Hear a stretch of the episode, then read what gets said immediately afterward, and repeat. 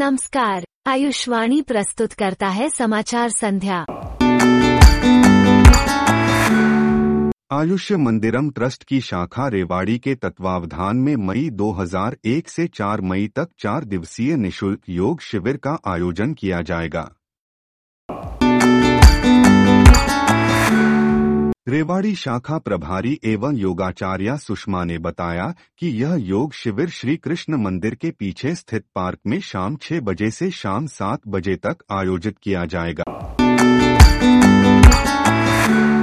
इस कैंप में कोरोना संक्रमण को ध्यान में रखते हुए योग प्रतिरोधक क्षमता वृद्धि हेतु विशेष आसन, प्राणायाम, मुद्रा आदि व शरीर शोधन की क्रियाओं में से विशेष नेति क्रिया और नेत्र प्रक्षालन की उचित विधि तथा लाभों के बारे में बताया जाएगा। इसके साथ ही शुद्ध बिंदु और अणु तेल के प्रयोग की उचित विधि का ज्ञान भी कराया जाएगा। विशेष निर्देश नंबर एक, योग शिविर में आते जाते समय मास्क का उपयोग अनिवार्य है। नंबर दो, योग शिविर में सुरक्षित दूरी का पालन करना ज़रूरी है। समाचार संध्या का यह बुलेटिन समाप्त हुआ। नमस्कार।